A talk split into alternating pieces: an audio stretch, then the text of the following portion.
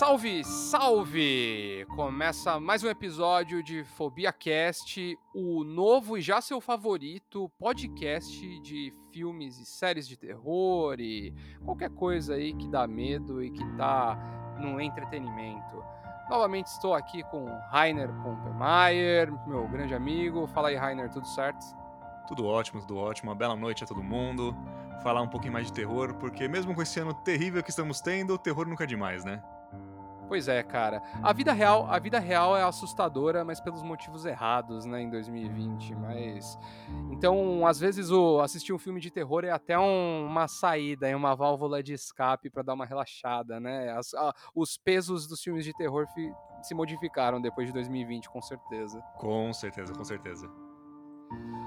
Bom, a gente vai falar hoje de uma série que com certeza fez muito barulho, cara. Muita gente falou sobre ela aí nos últimos tempos, né? E acho que com razão, porque ela realmente merece ser exaltada, que é A Maldição da Mansão Bly, né? O segundo capítulo da antologia de terror da Netflix, criada pelo Mike Flanagan e muito aguardada, né? Depois do sucesso de Residência Hill, porque, né, Rainer, ninguém sabia de Residência Hill quando saiu. Essa é a grande verdade, né? E o resultado final ali foi muito, muito impressionante no bom sentido, né? Porque, cara, até quem não curte terror curtiu muito a série.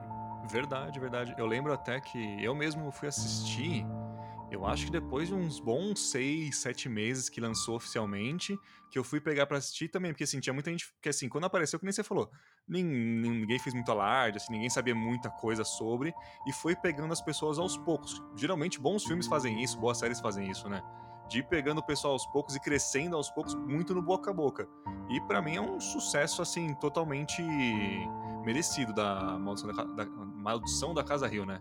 É, com certeza. E aí, nessa temporada, né, o Mike Flanagan, ele escolheu uma história clássica de terror ali, uma homenagem ao escritor Henry James, né, com o seu, que talvez seja a sua obra mais famosa, A Volta do Parafuso, cara, que já recebeu diversas adaptações. Acho que A Volta do Parafuso já é a Residência Bly agora, a Mansão Bly agora é a 35ª adaptação desse conto para TV ou cinema, assim. Então você vê que é um negócio que já tá aí há muito tempo. Inclusive, eu não sei se você assistiu, Rainer, um filme recente chamado Os Órfãos, que tem até o fim do Stranger Things, que é uma adaptação desse conto também, cara. Inclusive, uma adaptação bem ruim. Então, eu não assisti, mas eu vi que ia sair, até falei, deve ser interessante. Eu só fiquei sabendo que a Maldição da Mansão Bly, na verdade, era uma adaptação quando eu tava assistindo com a patroa e ela comentou, putz, mas isso é um livro que eu já li, inclusive. Aí eu, sério, não fazia ideia. Aí depois que eu fui ver, que era A Volta do Parafuso, e depois que eu fui ver que tinha saído esse filme recentemente, inclusive, e tinha sido, assim, escrachado pela crítica e público, aparentemente. É, eu assisti cara, acho que umas 2 semanas antes de Mansão Bly, porque eu tava pesquisando justamente sobre Mansão Bly, e aí apareceu lá esse filme, e eu lembro até de ter visto o trailer e achar interessante, mas aí eu fui assistir, acho que tem no Telecine Play, se eu não me engano. Eu assisti, achei uma porcaria. Compreensível. Bom, mas voltando ao tema do podcast mesmo, né, que é Mansão Bly, pra quem ainda não assistiu, aliás, vale o reforço aí, né, se você não viu ainda, cara, a gente vai falar alguns muitos spoilers aí. Já estamos aí uns bons 2 meses aí, né, que a série já estreou, acho que já dá pra falar, tem muito Ending Explained já no YouTube, então tá tranquilo. Pra quem não conhece, a história conta, a história, né, traz a Danny Clayton, que é uma professora norte-americana que aceita um emprego como tutora de 2 crianças órfãs em uma isolada mansão no interior da Inglaterra. Ela, acompanhada dos próprios demônios, começa a perceber que o comportamento das crianças em relação à propriedade ali é um tanto estranho, né? E tudo piora quando ela descobre que quem ocupava o cargo antes dela se suicidou no local e que o namorado picareta pode estar rondando ainda ali a mansão Bly, cara. É uma boa sinopse, né? E o legal é que, assim como toda boa antologia aí, né, a exemplo de American Horror Story, é que a gente vê muitos atores, né, da primeira temporada voltando para a segunda, entre elas a Victoria Pedretti, que é a que faz a Danny Clayton, né? Exatamente. Inclusive, eu acho que do pessoal que voltou e dos novos também, todo mundo mandou muito bem, assim. Eu acho que só, talvez, num sotaque de um ator ou outro, quando puxa aquele sotaque britânico, dá uma forçada de barra, mas, assim, de modo geral, eu gostei muito de todo mundo. Eu achei legal que o pessoal que voltou, voltou muito bem, bem pontualmente, né? Verdade, concordo com você, cara.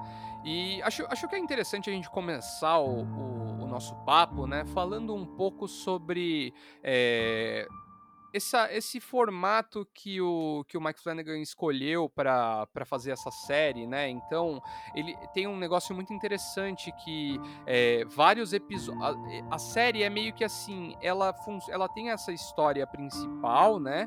Mas ela tem uma série de... Ela é composta meio que como se fosse uma série de contos, né?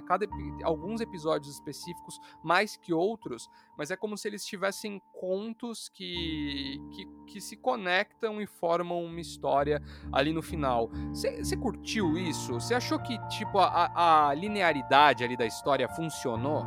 Cara, eu acho que assim, eu acho que no meio da série, da temporada, melhor dizendo, tem uma barriguinha assim, com certeza, lá pro terceiro, quarto, não sei se quando... E eu acho que não é nem quando começa a contar a história dos outros personagens, porque eu acho que realmente a série às vezes fica um pouco mais presente quando ela conta a história da governanta, né, da Hannah, se não me engano, conta a história também da antiga dona da mansão e tal, eu acho que é interessante... E assim, eu tenho prós e contras, assim, teve momentos que meio que eu só queria, mano, vamos pra frente, vamos, quero ver esse final, tipo, você ficar naquela ansiedade. Acelera a bagaça. Isso, aí, né? É esse termo, acelera a bagaça. Você ficar naquela de, velho, vamos logo, e assim, de repente tá contando a história da pessoa, tal, você fica, mano, eu não quero saber, mas no final, o mais legal, que pelo menos pra mim, é que eu gostei de ficar sabendo das histórias, saca? Eu gostei de ficar sabendo do passado por trás dessas pessoas e tal. Concordo que talvez, às vezes, assim... É que também é difícil você não fazer esse esquema de... fazer um episódio mais exclusivo contando o que você consegue fazer de forma não linear, ou às vezes até linear demais. Mas, assim, eu acho que fiquei interessante, mas, ao mesmo tempo, eu acho que deu uma barrigada, saca? Não só por isso também, mas eu acho que, às vezes, na história principal também ela demora um pouco pra contar. Então, se fosse, talvez, sei lá, uns 2 episódios a menos, ou esses episódios fossem... realmente misturados com a situação atual que realmente tá rolando, acho que faria mais, assim, mais palatável, eu acho. Eu concordo com você também. Eu acho que tem vários exemplos aí que mostram um pouco isso, né? Tipo, o próprio lance da casa de bonecas ali, da Flora Wingrave, né? Perfectly Splendid. Ela, tipo, é uma parada que parece ser muito importante ali na história, né? Que você... É mostrado isso o tempo inteiro, o lance lá, trancam a professora no armário e tal... Só que, tipo assim, cara, ele vai cozinhando e não chega meio que a lugar nenhum, né, cara? Isso aí, tipo, você... Meio que é só um elemento... Eu acho que... Eu gosto de pensar que, tipo, tem certos elementos de terror que eles... obrigam a pessoa que tá contando aquela história a acrescentar outra. Casa de boneca é uma, cara. Se você tem uma menininha, tem que ter uma casa de boneca, cara. Todo filme que tem uma menininha tem uma casa de boneca. Impressionante, cara. Sim, e acho quando que, não tem também... As meninas nem brincam com casa de boneca mais hoje em dia. Brincam, acho que agora é tudo no YouTube, sei lá. É só vendo o Lucas Neto. Mas então... Roblox. Também. Mas assim, eu acho que é bem isso, porque assim, tem essa... Ou quando também é um quarto cheio de bonecas, que inclusive também tem na série, né? Tipo, o que não falta é clichê de filme de terror, né? Mas, assim, eu acho que também, assim, não que ele se perde, porque, assim, até em relação, se não me engano, a Residência Hill, todos os episódios são dirigidos pelo Mike Flanagan. É realmente uma coisa totalmente dele, porque é um cara que eu curto pra caralho, inclusive. Mas, assim, eu acho que nesse segundo, acho que ele dirige só 2 episódios, alguma coisa assim, e depois realmente muda. O diretor, eu não sei se talvez teve mais, assim, influência de outras cabeças, mais roteiristas, não sei se talvez por crescer também, teve mais gente envolvida e deu uma perdida em alguns pontos. Essa da Casa de Boneca eu acho bem interessante, porque eles não realmente não... Eles mostram lá, mostra que tem as entidades, o que é chamado lá no meio, que estão lá os bonecos também, mas é só isso, e é só isso, pronto, acabou. Tipo, eles só mostram depois entregando, aí tem todo aquele subtrama sobre a família de verdade das crianças e tudo mais. Tipo assim, eu acho que é muita coisa, até que nem você falou que, tipo, ele coloca outras histórias dentro da mesma história. Eu não sei se isso foi, eu acho interessante que deixa mais rico, mas ao mesmo tempo eu não sei se não cria barulho demais e no final você não resolve tudo, sabe? Sim. É um emaranhado ali, né? Exatamente. Tipo, não, né? Às vezes você puxa uma ponta e não chega a lugar nenhum. Uhum. Eu acho que eu tenho um outro bom exemplo disso aí que você falou, cara. O Noivo da Dani, cara. É uma parada que é muito legal, né? Assim, desde o primeiro momento ali que você vê ele ali. Eu até achei que lembrou uma parada meio Sin City, né, cara? Né? O Elijah Wood lá. Exatamente. E... Eu achei bem da hora, mas é assim, cara, quando ela confronta o próprio fantasma ali, né, acaba, ele fala assim, tá bom, é isso, então tá bom, é isso, cara. Então, assim, né, eu acho que às vezes a série, e eu acho que isso é bom em alguns momentos, mas isso depõe contra ela em outros, ela cria às vezes grandes expectativas. E essas expectativas, tipo, não levam a lugar nenhum. Eu acho que esse é um bom exemplo. Por outro lado, eu acho que esse lance de trabalhar a expectativa é fantástico na série em alguns momentos. Como, por exemplo, o lance de você ter aqueles fantasmas e aquelas aparições em segundo plano ali. Uhum. Nossa senhora, cara, fantástico. É porque eu falo que, assim, o Mike Flanagan, ele entende terror de verdade, né, cara? Porque, assim, se fosse... se fosse qualquer outro diretor, qualquer outro filme de blockbuster, de filme de verão, de terror, ia botar aquele som alto com o fantasma passando na frente da tela, né? Ele não, ele deixa lá no fundo, às vezes você nem presta atenção, se você não presta atenção, você não vê. O cara, tipo, tem um fantasma lá parado, quieto na dele, e tipo, você fala, mano, que porra é essa? Aí depois você vai entender, isso eu também achei interessante, que vai mostrando o que aconteceu, por que tem aqueles fantasmas ali, quem que eles são, eu achei legal o motivo também, já aproveitando, por que eles vão meio que perdendo o rosto, né, literalmente, eles vão perdendo literalmente a identidade, isso eu achei bem foda. E tudo isso, assim, essa tensão que ele sabe criar muito bem, né, então isso que eu achei muito bom da série, porque ela vai levando a isso e no final você meio que fecha meio que tudo de uma maneira meio... Muita gente talvez não vá gostar, não gostou, mas eu particularmente já gostei da maneira como ela acaba, digamos. Ele manda muito bem nesse lance da subjetividade ali, né, cara? De deixar o negócio subentendido em segundo plano ali e tal. Ele é um cara que, quando ele vai fazer terror, ele faz o que eu, particularmente, curto muito em filme de terror, que eu considero bom, assim, que é cozinhar o espectador, cara. É deixar a pessoa na ponta do sofá o tempo inteiro, é pra você ficar tenso mesmo, cara, é pra respiração ficar pesada, porque é isso, né, tipo, toda hora ali, principalmente quando a Dani vai dar uns rolês noturnos ali na mansão, o fato de você saber que, tipo, essas coisas aparecem ali e tal... Qualquer virada de esquina ali nos corredores, você já fica assim, caraca, vai aparecer alguma coisa aqui agora. É que nem jogo de terror em primeira pessoa, né? Você nunca quer virar pra trás, você sabe que pode ter alguma coisa ali, né? Aliás, tem uma curiosidade muito interessante de Mansão Bly. Todas as cenas que são do ponto de vista da Dani, né? Que a câmera simula a visão dela, tem um fantasma em segundo plano, cara. Todas elas, né? Alguns são mais evidentes, né? Você consegue ver a silhueta completa, mas às vezes é só uma mão, é só uma cabeça.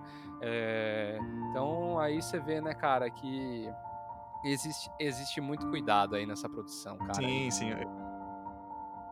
Isso eu acho legal porque, assim, a gente comenta que, assim, é difícil a gente ter filmes de terror, séries que sejam de terror, que são bons e que tem uma produção, assim, às vezes não uma produção cara, não é nem isso, um orçamento absurdo, mas que são bem cuidados e são bem trabalhados, né? É muito legal quando a gente vê, por mais que, assim, a gente deve entrar no assunto depois, que, mas não dá medo. Calma, né, meu filho? Não é bem assim. Mas é legal a gente ver, tipo, uma série de terror que seja, tendo todo esse cuidado, todo esse apreço à obra, né, que você tá fazendo. Não é aquela coisa jogada, não é aquela coisa de qualquer jeito, saca? Isso que é muito legal, das duas temporadas, inclusive. Em 2020, né, o Rainer, já passou, né, o jumpscare, né, cara? Ninguém mais quer jumpscare, né, cara? É só chato, né? É só irritante. Exatamente, o pessoal fala, é como se fosse num filme de comédia você ir fazer cócegas no espectador, né? Porque é bem isso. Você tem que saber, né, tipo, como é que fala? Tem que saber tratar, e eu acho que você colocou muito bem, eu acho que as pessoas estão entendendo isso, o público geral, e os principais filmes que a gente vê, é tipo assim, geralmente quem usa muito jumpscare são filmes que realmente são ruins, tipo, eles são intrinsecamente ruins.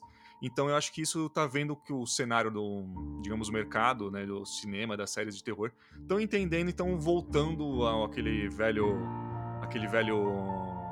método de realmente criar expectativa, criar atenção, como você bem falou antes, cara. E às vezes eu acho que isso é muito legal também, né?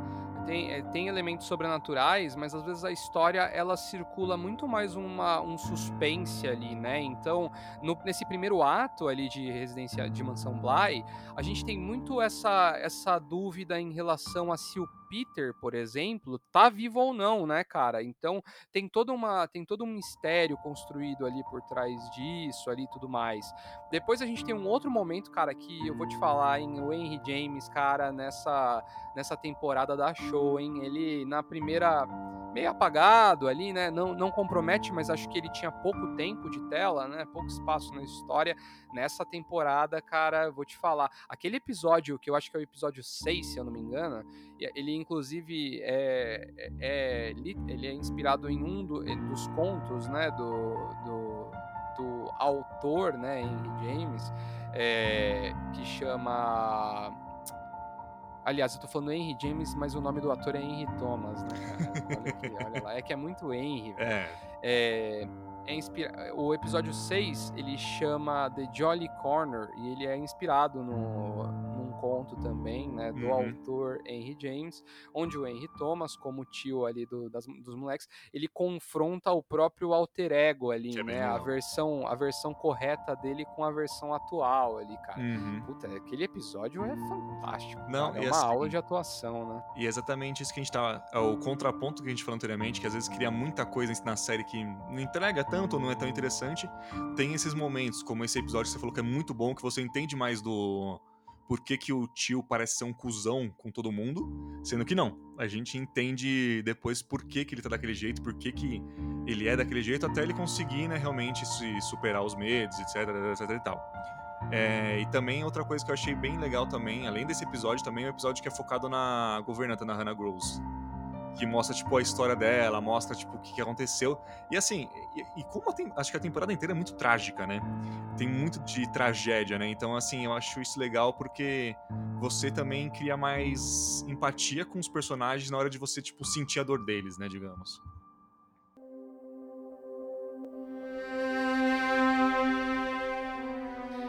O episódio que você falou, né, da Hannah, ele tem o primeiro grande plot twist ali da série, né, cara? Você ficou surpreso? Não. Te pegou? Eu também não, cara. Eu já tava forte, porque assim, ele dá muitos indícios no início, né, que tipo, tem algo errado ali, tem alguma coisa ali.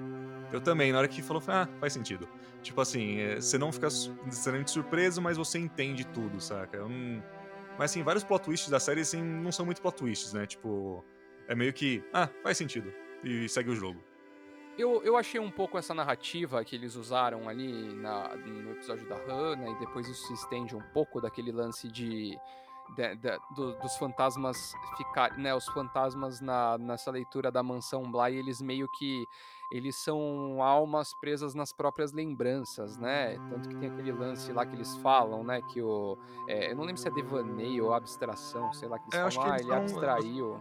Eu acho que eles usam até os dois termos, inclusive, se não me engano, cara. Que aí o fantasma, tipo, desaparece porque ele tá naquele momento revisitando a própria memória, e aí isso faz dele inconsciente da própria situação, e aí por isso ele não consegue se projetar ali, né, na casa ali e tal.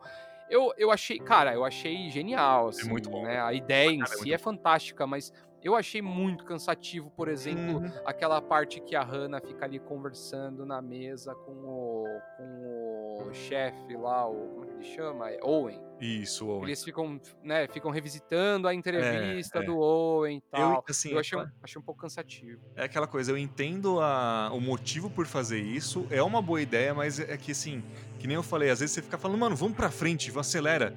Você quer tipo, que aconteça, se fosse talvez a história fosse tipo digamos um filme meio que focado nela ou algo do tipo, faria total sentido e ficaria muito bom. Mas como às vezes você tá naquela ânsia por mais, você fica meio que, tá bom, já entendi, eu sei o que tá acontecendo, mas vamos pra frente. Eu não sei se esse tem esse... Também explica muito algumas horas. Eu não sei se tem essa coisa meio que do cinema, enfim, americano, que, não, a gente tem que explicar totalmente certinho, porque senão talvez não vão entender isso e aquilo.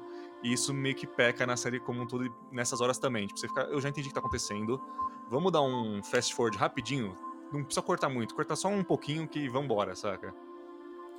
E aproveitando que a gente tá falando um pouco sobre episódios específicos, eu queria falar de um episódio específico que eu vi algumas pessoas na internet criticando e achando que é meio desconexo com a história e tudo mais, mas que eu particularmente foi o que eu mais gostei da série toda, que é o episódio 8, que chama O Romance de Certas Roupas Velhas, que é uma adaptação completa de um conto do Henry James, que conta a história ali da vida, vilã, entre aspas, né? Da temporada, que é a mulher sem rosto lá, isso, né?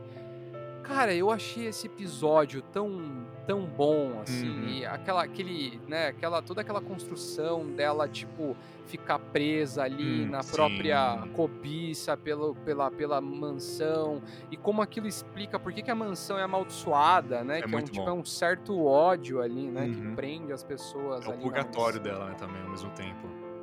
Cara, que negócio fantástico, e esse lance... E aí eu acho que nesse episódio o loop vale a pena, cara. Porque esse lance de ficar a repetição, ela dá a noção do pesar, do quanto aquilo é zoado e como aquilo vai fazendo, né, a mulher sem rosto perder também a personalidade, né? Ela é movida por um impulso ali, sei lá... décadas, cara, séculos, né? Isso é muito, muito foda. Foi o episódio que eu mais gostei, cara. É porque, assim, eu entendo o pessoal que às vezes não gostou muito, porque, assim, ele meio que trava o clímax no final do episódio 7, se não me engano, e ele meio que só volta depois no episódio 9. Ele realmente, assim, é o clímax final, assim, da história como um todo, do conflito, melhor dizendo, né? Ele que trava aquilo, assim, calma, vamos pegar a mãozinha, vamos sentar e vamos entender tudo agora, sabe? Eu entendo que assim, as pessoas talvez meio que sentam isso, mas eu também gostei muito. E eu acho que até a Kate Siegel, né, que é a mulher do Mike Flanagan, por sinal, sim, né? Sim, exatamente. Ela faz esse papel e faz muito bem também, mais uma vez. Muito, ela é muito boa, cara. Muito ela boa, manda muito bem. E assim, eu achei foda porque, tipo, ele explica tudo, assim, o porquê que aquilo acontece, como acontece, mas é de uma maneira que, assim... Até chega um momento de ser mais até poético e tal, e é trágico pra demais, você fica triste por todo mundo na história, saca? Você fala, esse aqui é um filho da puta, enfim, esse aqui é um cafajeste, essa mulher é uma canalha e tal, mas você fica triste por todo mundo, por essa tragédia, tipo assim, que pega todo mundo e vira um assim, espiral, assim, de problemas e tristeza, sabe? É sensacional também, achei muito bom. Pô, e é muito da hora como ele é quase um reflexo ali, né, da decadência ali, da corte britânica também, né, ele tem esse lance também de decadência, de mostrar o que aconteceu com a propriedade, né, que eu achei, cara, fantástico. E aí eu acho assim, cara, eu gostei demais da Mulher Sem Face, achei que, cara, foi um bichão ali, cara, muito bem feito. Eu sei que tem algumas... Eu ouvi algumas pessoas em outros podcasts aí e tal, falando que o fato dela ser completamente indestrutível e imparável ali e tudo mais, joga contra a série. Eu discordo, cara, porque eu não acho que é da obrigação da história... dá uma forma daquela criatura ser derrotada, sabe? É uma parada meio Thanos, assim, sabe? É inevitável, cara. Não tem o que fazer. Vai acontecer. É tipo aquilo, assim, ela não é um bicho-papão, ela não é um Jason, não é um Mike Myers que você pode arrumar um jeito, ou sei lá, se é um monstro que você... Ah, não, se eu pegar uma bala de prata aqui, eu consigo matar ele se eu fizer uma armadilha. Não, ela é basicamente uma força da natureza dentro da mansão. Assim, você não tem o que fazer, a única coisa que você pode fazer é sair do caminho, quase literalmente. Então, tipo, é aquilo, assim, é frustrante, mas porém frustrante num bom sentido, eu acho, porque assim... Você não tem como vencer isso. Isso é uma coisa que vai acontecer em algum momento. Então, assim, tipo, você tem a melhor coisa a fazer, tipo, é sair do caminho e aprender a como circundar isso, porque senão você não consegue parar. Ela, tipo, não, ela não vai ser um vampiro pra você dar uma estaca no coração e, ah, pronto, tá ótimo, acabou o problema.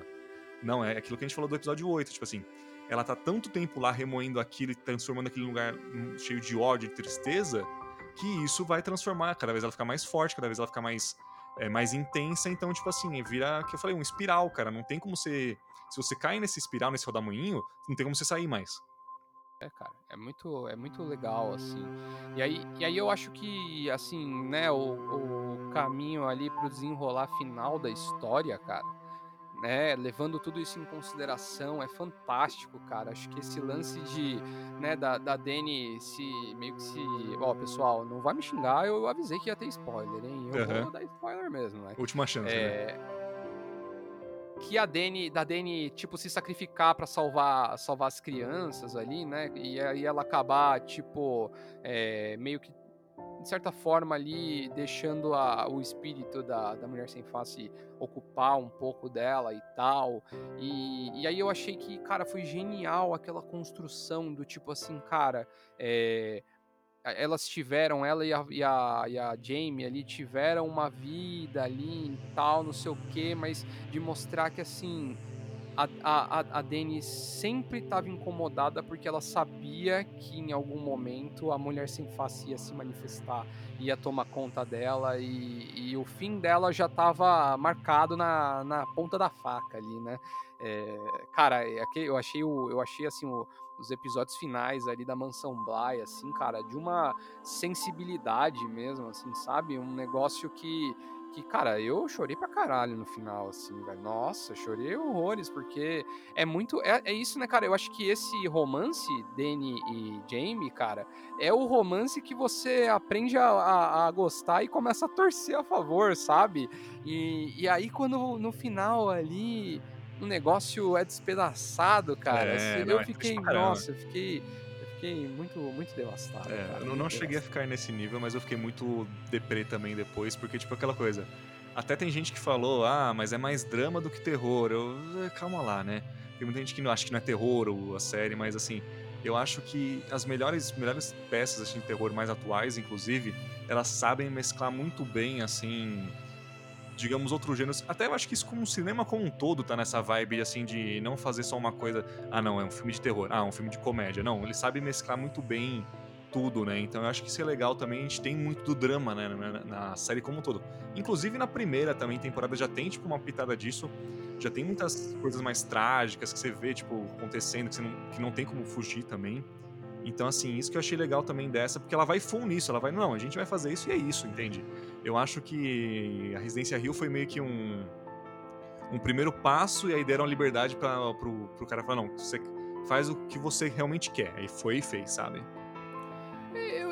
Eu concordo 100% com você. Eu não entendi essa crítica, né? Eu até coloquei aqui de chamada do episódio, porque queremos cliques, né, cara? Essa é a grande verdade. Mas tipo assim, eu não entendo essa crítica de falar assim, ah, é terror ou não é? Porque é uma questão tão subjetiva e que hoje em dia é tão difícil você marcar uma coisa, né, como um gênero específico. E eu acho que, assim, quem esperava mais sustos, né, se foi esperando coisa errada já, porque eu acho que a Residência Hill já não tem essa pegada, né, de jumpscare, de te assustar. Ela te assusta na subjetividade aí, que eu acho que a Mansão Bly faz até um certo ponto, né? Ela faz isso até um certo momento ali e depois ela abandona realmente para contar um outro lado da história ali, né? Uma coisa ali mais que chega a beirar o romance ali em alguns momentos, né, cara? Eu acho que é bem drama também, né? Tem muito de drama no meio, saca? Todos envolvidos, inclusive. Eu acho que é uma questão, assim, de... Assim, o terror tá na subjetividade e no sofrimento dos próprios personagens, assim mesmo, né, cara? É uma história sofrida ali, é um romance meio gótico, né, cara? Sim, assim, totalmente. Né, se você for ver, né? Totalmente, eu acho que assim, é muito daqui que a gente tá comentando no episódio anterior. Ah, tem o pós-horror, novo terror, enfim, como estão chamando agora. E tem muito assim, os melhores filmes, eles sabem mesclar muito bem. Tipo assim, o próprio Hereditário, que eu acho que é um dos melhores filmes de terror que saíram nos últimos, sei lá, 15, 20 anos. Ele tem muito daquele drama familiar no meio, que beleza, tem toda a parte sobrenatural por trás, tem todas as coisas de mortes, assim, de violência, mas mesmo se você tirar tudo isso, tem um aspecto aterrorizante que é uma família toda se despedaçando, saca? Sim. Se tirar tudo, o luto, né? O luto é o tema do filme, né? Um exatamente. Filme sobre luto, né? O próprio Midsommar também, que é do mesmo diretor. Eu tenho poréns, obviamente, não acho ele tão bom quanto, mas eu acho ele que ele tem seus pontos positivos. Ele também, ele tem poucos elementos de terror, mas ele tem muito do drama, tem muito do luto, tem muito da tragédia, tem muito de se superar o sofrimento. Então, assim, eu acho que, tipo, isso a gente consegue ver nos assim, os bons cineastas, geralmente, eles sabem mesclar bem os gêneros e sentimentos dentro da peça que eles querem pra mostrar o que eles querem mostrar, né? Então, eu acho que é muito disso, assim. E também, que nem você falou, acho que hoje em dia a gente não tem mais que ficar apontando o dedo e falar, terror isso, terror aquilo. Você pega o próprio, o Dr. Sono, que é do próprio Mike Flanagan, baseado no romance de Stephen King. Ele não é um terror, ele não é um drama, assim, 100% dos dois lados, eu quero dizer, mas ele é um filme muito bom que tem elementos de tudo isso junto, assim, tem até um certo elemento de aventura no meio, uma coisa mais fantasiosa, de fantasia, e eles sabem mesclar isso muito bem e entregam uma peça muito boa no final, saca? Sim. Cara, eu ia falar juro por Deus, eu ia falar exatamente a mesma coisa, cara. Eu ia citar o Doutor Estranho, o Doutor Sono. Eu também confundo às vezes. Eu tô com sono, eu vou ser bem sincero. O Doutor Sono, porque é isso, né, cara? O Doutor Sono tem vários momentos que é um terror bem clássico ali, né? Bem emulando o Iluminado. Só que tem alguns momentos que você tem uma narrativa meio quase de uma aventura ali, né? E aí, num segundo momento, alguém toma um tiro na cara e aí, essa construção fantasiosa vai por água abaixo. Você fala assim, caralho, as pessoas não são exatamente intocáveis aqui na parada, né? Não é um filme da Disney, cara. Então, e eu acho que aí isso valoriza demais a experiência. Você fica muito entretido e termina o filme divertidíssimo, né, cara? Você fica super, super divertido. Eu acho que o Flanagan, ele até... Eu sou um tremendo de um beat com o Stephen King, mas assim, o Flanagan entende muito bem o Stephen King, inclusive nas duas adaptações dele, tanto o Dr. Sono como o Jogo Perigoso, que é um conto, é um romance extremamente difícil de adaptar, que é a pessoa, que é a mulher que fica que é inclusive a Carla Gugino também, que tá nas duas temporadas também, né? Ela tá na cama o tempo todo, assim, são coisas muito difíceis de adaptar e ele sabe muito bem, ele conseguiu acertar os dois. O Dr. Sono nem se fala, cara, tipo assim, ele precisava aliar o livro do Stephen King, que considera, obviamente, o final do Iluminado do Stephen King, e tem que aliar também o final do Iluminado do Kubrick, porque são coisas totalmente diferentes e ele conseguiu fazer isso muito bem. Eu gosto de brincar que esse filme do Flanagan é basicamente as pazes entre o Kubrick e o Stephen King, né? Mas assim, tudo isso que eu tô falando por quê? Porque o King tem muito disso nos livros principais, os melhores livros deles tem muito disso. Tem o elemento sobrenatural, tem o terror, mas a história não é tipo sobre um palhaço do mal, a história não é sobre um hotel mal assombrado, a história é sobre o quê? Sobre um grupo de crianças que precisa amadurecer para aprender a lidar com os traumas do passado. E no Iluminado nem se fala que é o problema da família quebrada, o alcoolismo, etc, etc e tal. Então acho que é isso que o Flanagan soube pegar muito bem nas adaptações e para as séries dele, para pegar isso. Eu vou contar uma história de terror, tem elementos sobrenaturais, mas a história não é exatamente sobre a mansão que é demoníaca. Não, a história é sobre a família, entende? É sobre uma família quebrada, uma família que vai aprender a se construir. Isso que eu acho muito bom, e eu acho que isso que o pessoal tem acertado nos filmes de terror mais recentes também. E aí, pra fechar o nosso papo, eu queria saber de você, a última coisa aí, Rainer, o que você achou do final de Mansão Bly? Porque esse cara, então, Eu não entendo por que tem tanto vídeo de Ending Explained de Mansão Bly. O Mike Flanagan já fez isso na série, cara. É, os episódios finais, eles são basicamente uma explicação muito longa.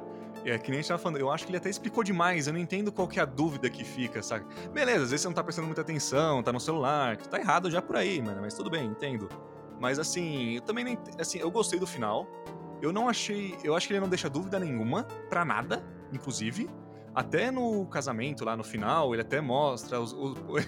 é meio ridículo. Nossa, até, cara, eu acho, né? Essa cena é patética, assim. Eu odiei demais essa cena. Eu também, eu já entendi isso faz 3 ou 5 minutos no mínimo.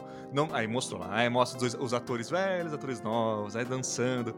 Eu faço, não, já entendi. Muito desnecessário, cara. Exatamente.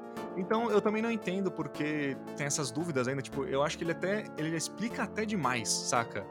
Isso chegou a me incomodar, não só no final, mas na série inteira, na temporada inteira, me incomoda. Mas, no geral, assim, eu gostei do final, achei ele bom. Tirando essa parte, que incomodou pra caralho também. Mas eu achei o final bom, achei ele entrega melhor, inclusive que até eu acho que o final da Hill, viu? É verdade, eu concordo com você, cara. Eu também tive essa mesma sensação. Eu gostei demais do final, bom, já acabei de falar, né? Que chorei pra caralho no final, chorei... muito, e só que eu achei que, cara, aquela não estraga, mas aquela cena mostrando quem era quem na história, cara, se você chegou até aquele momento e não tinha percebido isso, você tá mexendo demais no Instagram enquanto você assiste séries, cara, porque tava evidente aquilo, evidente, né? Eu acho que cara, pra ser bem sincero, assim, né? Porque não tem tantas inserções da Carla Gugino ali, né? Contando a história, sendo a interlocutora da história ali, a narradora, né? Tipo, você não fica vendo tanto aquela cena de fora ali do casamento e tal. Ela acontece em um momento e em outro momento ela volta. Cara, é evidente que ia ter algum link ali, né? E quando a gente percebe que não é, né, já logo no primeiro episódio que aquele lugar que eles vão se casar não é a Mansão Bly, né, é um outro lugar, mas assim, cara, alguém dessa galera tava lá. É uma dessas pessoas que estão participando dessa história.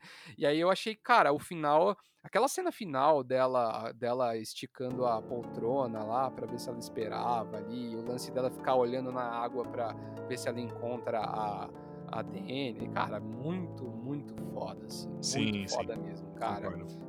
E, infelizmente, não dá pra falar que estragou, mas aquela cena mostrando quem era quem... É, dá aquela... Deu uma bodeada, cara.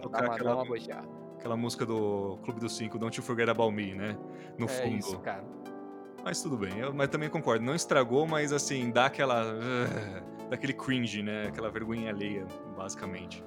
A gente passa esse pano pra você, Mike Flanagan. Porra, pode certeza. Ficar tranquilo. Quando quiser.